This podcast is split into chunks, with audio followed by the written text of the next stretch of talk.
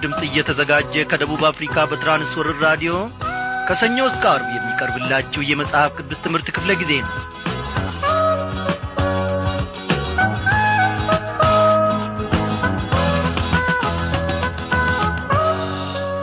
ሰላም ጤና ይስጥልኝ በጌታ የተወደዳችሁ ክብራን አድማጮች እንደምን አመሻችሁ እናንተንም በያላችሁበት እኛንም በዚህ በሰላሙ የጠበቀን አምላካችን ታማኝ ነው እያንዳንዷን ደቂቃና ሰዓት እግዚአብሔር አምላካችን ከዐይኑ እይታ ሳያርቀን እነሆ ለዚህች ለተወደደች ጊዜ እንድንበቃ ደግሞ ፈቃዱ ሆኗል።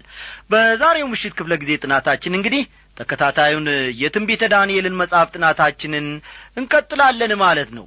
እግዚአብሔር አምላካችን በእውነት ከዕለት ወደ ዕለት በቃሉ እያሳደገን እያጐለበተን የእምነት ቁርጭምጭሚቶቻችንን እያጸና በእርሱ እንድንበረታ እያገዘን ነው። ለእርሱ ምን ይሳነዋል? እስቲ ይህንን ዝማሬ በማስቀደም እንጋብዛችሁ። አንተ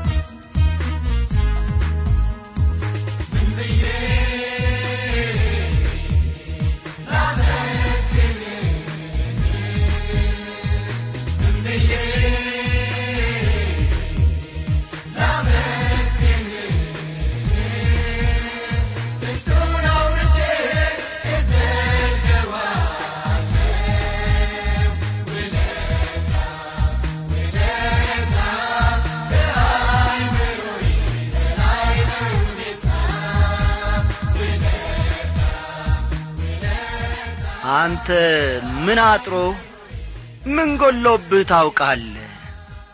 በዓለም ውስጥ በባሕርም በሰማይም ያለው ሁሉ ያንተ ነው እኛም ያንተ ነን።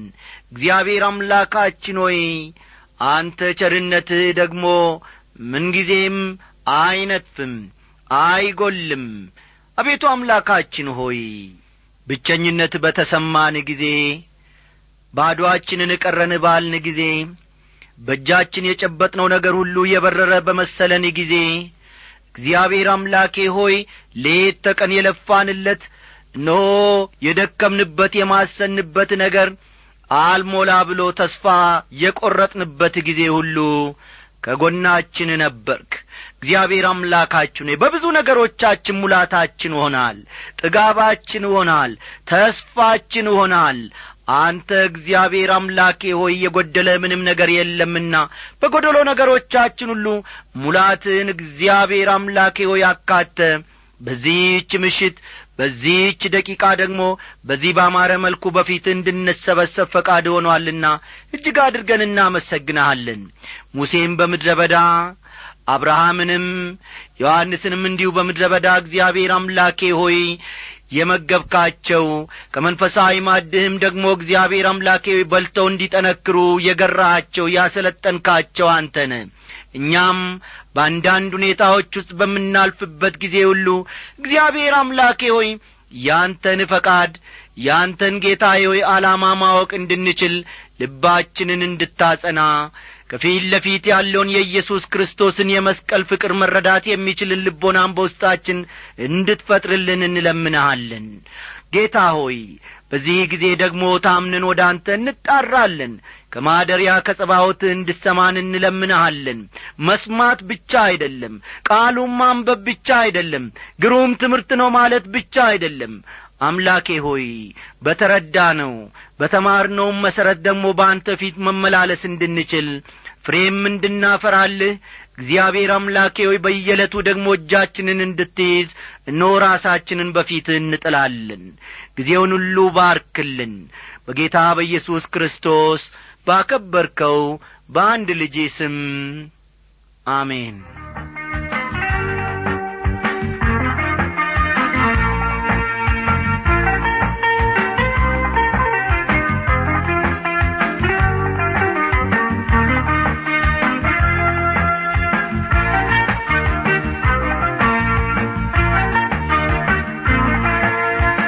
ክቡራን አድማጮቼ ባለፈው ክፍለ ጊዜ ጥናታችን ዳንኤል ራእዩን ለመቀበል ያደረገውን ዝግጅት ስፍራውንና ጊዜውን ክርስቶስ በተሟላ ክብሩ ስለ መገለጹ ራእዩ የዳንኤልን ሕይወት በመለወጥ ረገድ ያሳደረውን ተጽዕኖ አንድ በአንድ መመልከታችን የሚታወስ ነው። በዛሬው ምሽት ክፍለ ጊዜ ጥናታችን እንግዲህ ቀሪውን ክፍል አንድ መንፈሳዊ ፍጡር ያስተላለፈው መልእክትና ዳንኤልን ስለ ማበረታታቱ እንመለከታለን። እግዚአብሔር አምላካችን በግርማውና በሞገሱ በእኛ መካከል እንደሚመላለስ ፕሮግራሙንም ትምህርቱን ማለቴ ነው ጌታችን በመንፈስ ቅዱስ ኀይሉ ደግሞ እንደሚያስተምረን እኔ አምናለሁ እግዚአብሔር እያንዳንዳችንን ይባርካል በዚህች ምሽት። በእውነት ነው ወገኖቼ ታምነን እንቅረብ። ጌታ የተመሰገነ ይሁን። እንግዲህ መጽሐፍ ቅዱሶቻችሁ እንደ ተለመደ ሁሉ ገለጥ ገለጥ አድርጋችሁ ትንቢተ ዳንኤል ምዕራፍ አስር ቁጥር ዘጠኝን አስቀድማችሁ አውጡ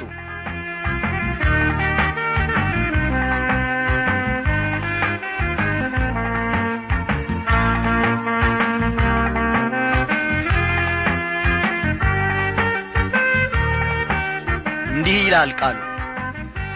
የቃሉንም ድምፅ ሰማው። የቃሉንም ድምፅ በሰማው ጊዜ ደንግጬ በምድር ላይ በግንባሬ ተደፋው ይላል። ከክፍሉ እንደምንመለከተው ዳንኤል ሕሊናውን ስቶ መውደቁን ነው። ለምን ያህል ጊዜ በዚያ ሁኔታ እንደ ነበረም አልተነገረንም።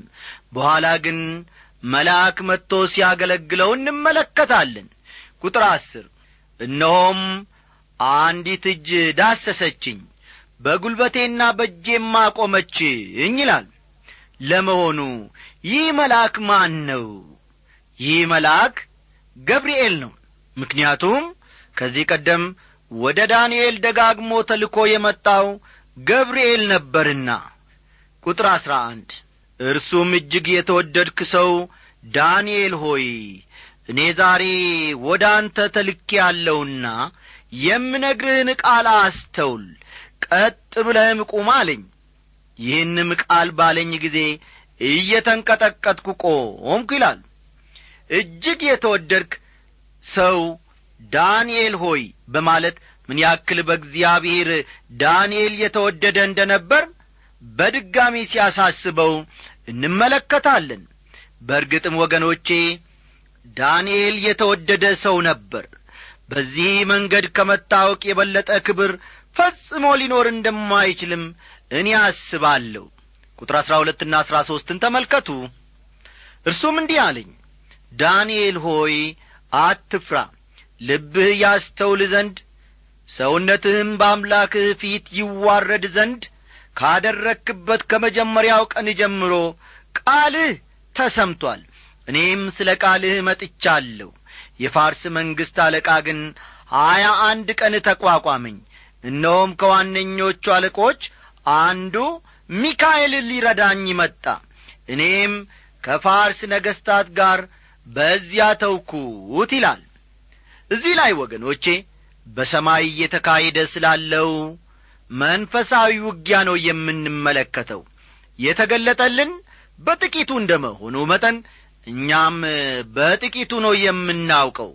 ከተጻፈው የበለጠ አውቀን ለመገኘትም ሙከራ ማድረግ ያለብን አይመስለኝም።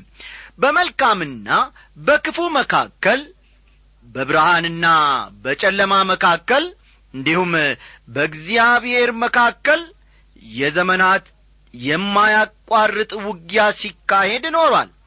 አጋንንታዊ ኀይላትና ሰማያዊ ኀይላት መኖራቸውን ነው ከዚህ ውጊያ የምንመለከተው።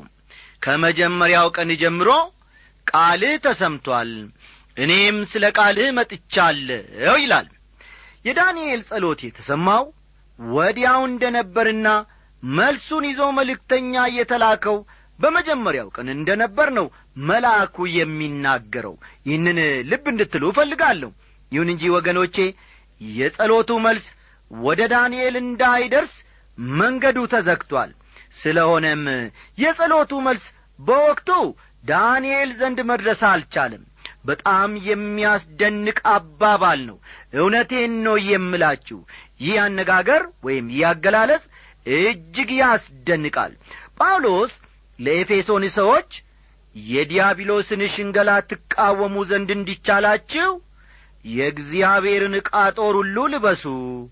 መጋደላችን ከደምና ከሥጋ ጋር አይደለምና ከአለቆችና ከሥልጣናት ጋር ከዚህም ከጨለማ ዓለም ገዢዎች ጋር በሰማያዊም ስፍራ ካለ ከክፋት መንፈሳውያን ሰራዊት ጋር ነው እንጂ ሲል ምን ማለቱ እንደሆነ መገንዘብ ይቻላል።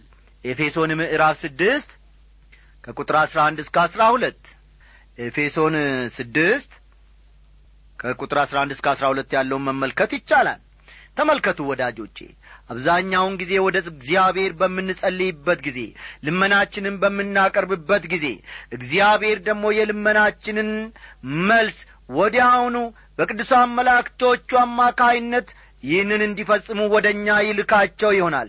የጸሎታችንን መልስ ይዘው ወደ እኛ ይመጡ ይሆናል። ነገር ግን ጠላት ወደ እኛ እንዳይደርሱ ዲያብሎስ ደግሞ መልሱ ወደ እኛ እንዳይመጣ በመንገድ ላይ ይቋቋም ይሆናል ግን ምን ማድረግ አለብን? እዚህ ላይ ስለ ሴጣናዊ ኀይላት የሥልጣን ተዋረድ እንመለከታለን። ምናልባትም ይህን መረዳት የእኔና የእናንተ ጸሎት ለምን መልስ እንደማያገኝ መጠነኛም ቢሆን ፍንጭ ሊሰጠን ይችላል። በመሠረቱ ወዳጆቼ ጸሎት ማለት መንፈሳዊ ውጊያ ማለት ነው። ልብ በሉ ጸሎት ማለት መንፈሳዊ ውጊያ ነው። ጸሎት መንፈሳዊ ውጊያ መሆኑን ጳውሎስ በመልእክቱ ውስጥ ግልጽ አድርጎታል። ወንድሞች ሆይ ስለ እኔ ወደ እግዚአብሔር እየጸለያችሁ ከእኔ ጋር ትጋደሉ ዘንድ ልብ በሉ ትጋደሉ ዘንድ በጌታችን በኢየሱስ ክርስቶስና በመንፈስ ቅዱስ እለምናችኋለሁ ይላል። ሮሜ ምዕራፍ አሥራ አምስት ቁጥር ሰላሳን ተመልከቱ። ስለዚህ እኔና እናንተ በጸሎት መጋደል አለብን ማለት ነው። አስተዋላችሁ አይደል? እኔና እናንተም በዚህ ዓለም በምንኖርበት ጊዜ በጸሎት መጋደል መቻል አለብን ማለት ነው በአሁኑ ዘመን ጸሎትን አቅልሎ የማየት አዝማሚያ ይታያል። አንዳንዶቹ አልጋቸው ውስጥ ገብተው ወደ ጌታ ሲጸልዩ አሜን ሳይሉ እንቅልፍ ይዟቸው ጭልጥ የሚሉ ብዙ ሰዎች አሉ።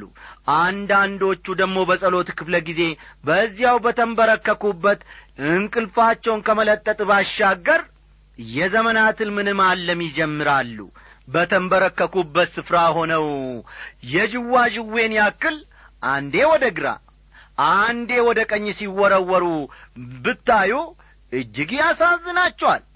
ያንዳንዶች ጸሎትማ በሚያማምሩ ቃላት ከመከሸናቸውም ሌላ ውስጡ ብትመለከቱ ባዶ ነው ገለባ ነው። ያንዳንዶች ጸሎት ደግሞ የሥነ መለኮት ምሁራን ብቻ በሚረዱት ዐይነት ውስብስብ ሆኖ ነው የምታገኙት። ወገኖቼ ጸሎቱ እንደዚያ አይደለም። ጸሎት መጋደል ነው። በዚህች ምሽት ይህንን እንድትረዱልኝ ይፈልጋለሁ። ጸሎት መጋደል ነው። እኔና እናንተ ያለነው መንፈሳዊ ውጊያ ውስጥ መሆኑን ምንጊዜም ምንጊዜም መዘንጋት የለብንም። መልአኩ ለዳንኤል እንዲህ ነበር ያለው መጸለይ በጀመርክበት ዕለት የጸሎትህን መልስ እንዳመጣልህ እግዚአብሔር ልኮኝ ነበር። አስተዋላችሁ? ይህንም በደንብ ተረዱልኝ።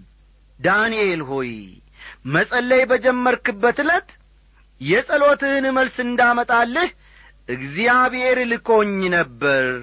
ወደ አንተ በመምጣት ላይ ያለው ግን የፋርስ መንግሥት አለቃ ሀያ አንድ ቀን ሙሉ ተመልከቱ ሀያ አንድ ቀን ሙሉ ምን ያደረገኝ ይላል?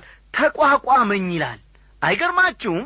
ለመሆኑ የፋርስ መንግሥት አለቃ የተባለው ማን ነው? መቼም ማንኛውም ምድራዊ ኀይል መልአክን የሚያክል ፍጡር መቋቋም አይችልም። የእግዚአብሔር መላእክት በቅደም ተከተል ወይም በሥልጣን ተዋረድ እንደ መደራጀታቸውም መጠን ሰይጣንም ሰራዊቱን በዚህ መልክ እንዳደራጀ ማሰብ የሚቻል ይመስለኛል። ከቃሉ መረዳት እንደሚቻለው መልአኩ ብቻውን የፋርስ መንግሥት አለቃን መቋቋም አልቻለም። ስለ ሆነም ተጨማሪ ሰራዊት እንዲመጣለት አድርጓል።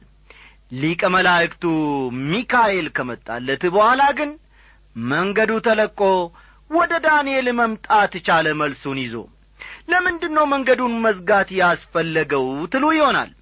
ምክንያቱም የፋርስ መንግሥትን የግሪክ መንግሥትን በተመለከተ ዳንኤል ምስጢሩን ሊያውቅ ነው።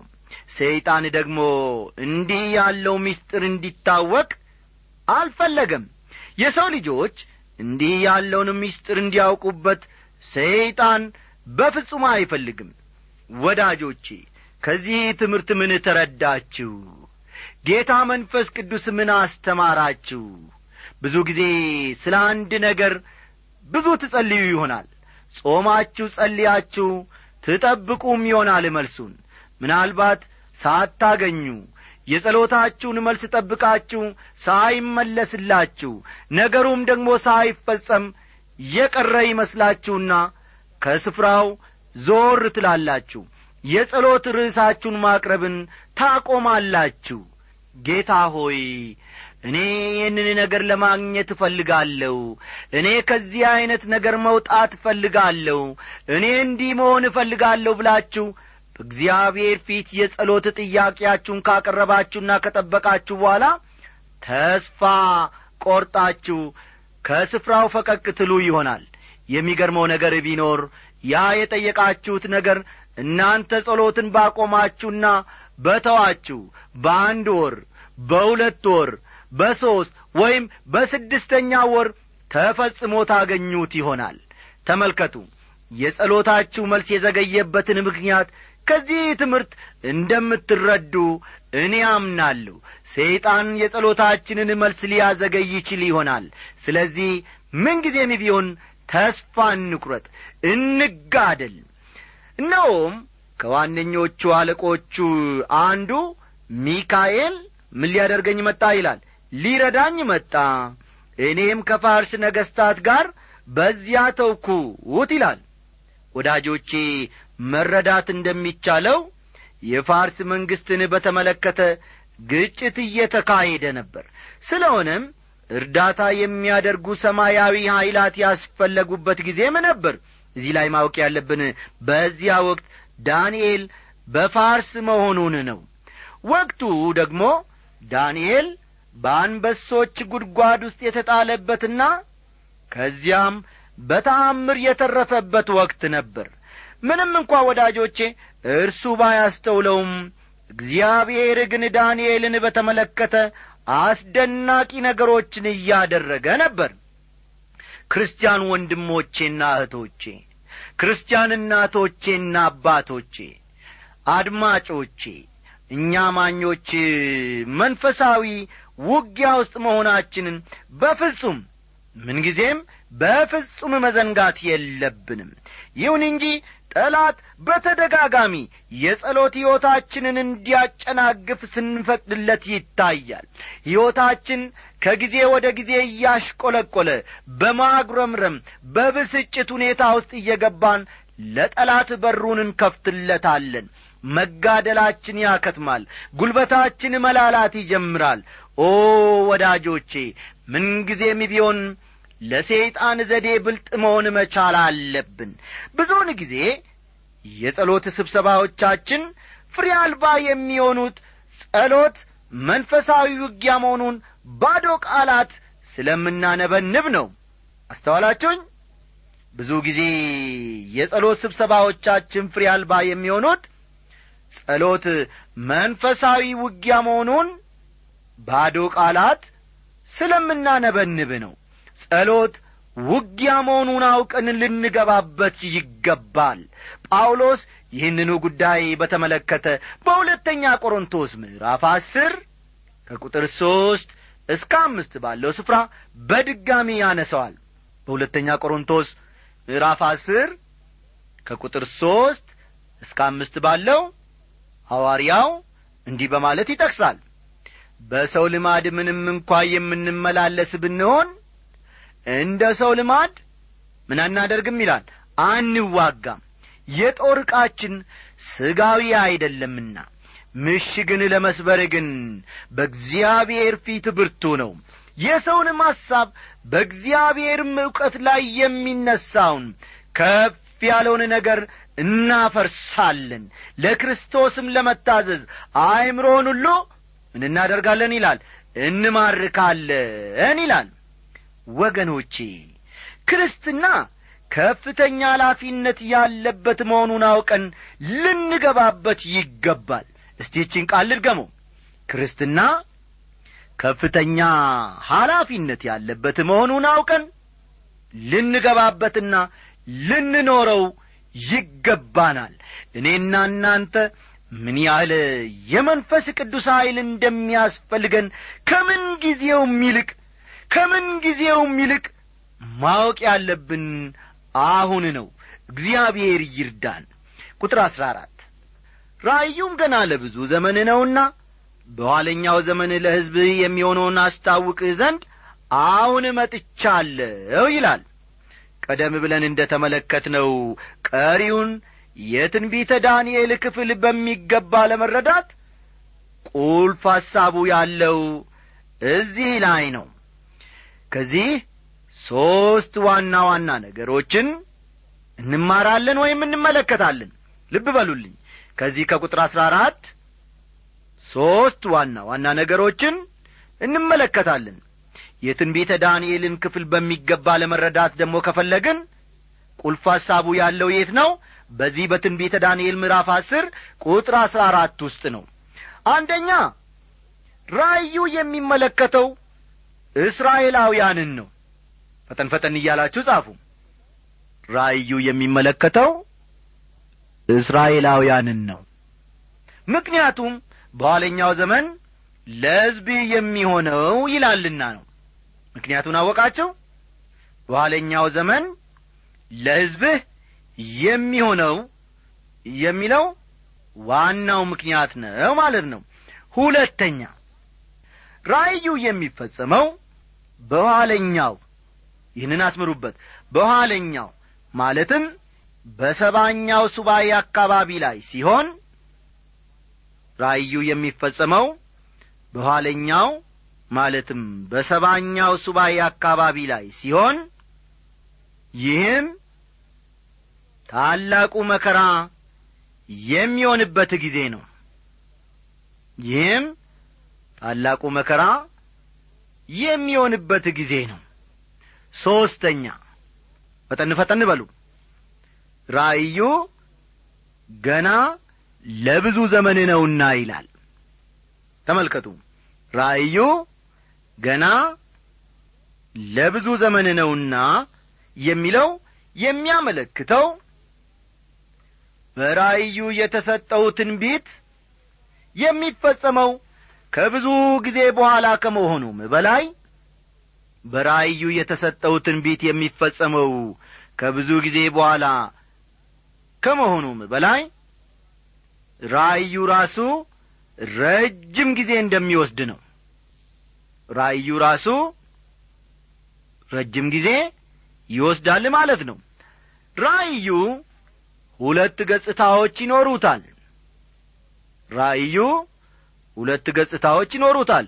እነርሱም ታሪካዊና ትንቢታዊ የሚሉት ሲሆኑ አሁን ታሪካዊ የሆኑት በአንድ ወቅት ትንቢታዊ እንደ ነበሩ መዘንጋት አይኖርብንም። ታሪካዊና ትንቢታዊ የሚሉት ሲሆኑ አሁን ታሪካዊ የሆኑት በአንድ ወቅት ትንቢታዊ እንደ ነበሩ መዘንጋት የለብንም። ቁጥር አሥራ አምስትና አሥራ ስድስት ይህንም ቃል በተናገረኝ ጊዜ ፊቴን ወደ ምድር አቀረቀርኩ ዲዳም ሆንኩ። እነሆም የሰው ልጅ የሚመስል ከንፈሬን ዳሰሰኝ። የዚያን ጊዜ ማፌን ከፍቼ ተናገርኩ። በፊቱም ቆሞ የነበረውን ጌታዬ ሆይ ከራእዩ የተነሣ መመጣብኝ ኀይልንም አጣው ይላል። ራእዩ በዳንኤል አካል ላይ ከባድ ተጽዕኖ አምጥቷል። ቁጥር አሥራ ሰባትና አሥራ ስምንት ይህም የጌታዬ ባሪያ ከዚህ ከጌታዬ ጋር ይናገር ዘንድ እንዴት ይችላል? አሁንም ኀይል አጣው እስትንፋስም አልቀረልኝም አልኩት። ደግሞ ሰው የሚመስል ዳሰሰኝ አበረታኝም ይላል። አንዳንድ ሰዎች በራእይ መላእክት እንደ ተገለጹላቸው ሲናገሩ ስሰማና ሕይወታቸው ምንም ለውጥ እንደሌለው ሳስተውል መጀመሪያውኑ መላእክትን እንዳላዩ እርግጠኛ እሆናለሁ። ምክንያቱም መልአኩን በማየቱ የዳንኤል ሕይወት ተለውጧልና። እነዚህ ሰዎች ግን ምንም የሕይወት ለውጥ ፈጽሞ አይታይባቸውም። እንደ ትላንትናና እንደ ከትላንት ወዲያ ሲመላለሱና ሲኖሩ አያቸዋለሁ። አሁን ደግሞ አለፍ ብለን ቁጥር አሥራ ዘጠኝና ሀያን እንመልከት። አበርትተኸኛልና ጌታዬ ይናገራ አልኩ ይላል። ቆይቶ ደግሞ የግሪክ መንግሥትን የሚወክል ሌላ ሰይጣናዊ ኀይል ይመጣል። ከዳንኤል ጋር ሲነጋገር የነበረው መልአክ ለውጊያ ተመልሶ ሄዷል። አሁን የመጨረሻ ክፍላችን የሆነውን ቁጥር አንድን አብረን እንመለከታለን ነገር ግን በእውነት ጽሑፍ የተጻፈውን እነግርሃለሁ። በዚህም ነገር ካለቃችሁ ከሚካኤል በቀር ማንም የሚያጸናኝ የለም ይላል። መልአኩ ዳንኤልን ወደ እግዚአብሔር ቃል ሲበልሰው ከክፍሉ እንመለከታለን። ያም ማለት ዳንኤል ያየውም ሆነ የሰማው ከእግዚአብሔር ቃል ጋር የሚቃረን አልነበረም ማለት ነው ወዳጆቼ በምናደርገው መንፈሳዊ ውጊያ በየዕለት ተዕለት ኑሮአችን የእግዚአብሔር ቃል ጽኑ መሣሪያችን መሆኑን መረዳት መቻል አለብን። የመንፈስ ሴፍ የተባለውም በዚህ ምክንያት ነው። እጅግ በጣም የሚያሳዝነው ግን ብዙዎቻችን እንዴት እንደምንጠቀምበት አለማወቃችን ነው። እግዚአብሔር ይህንን እንድንረዳ ኀይሉንና ጥበቡን ያብዛልን። ደህና አደሩ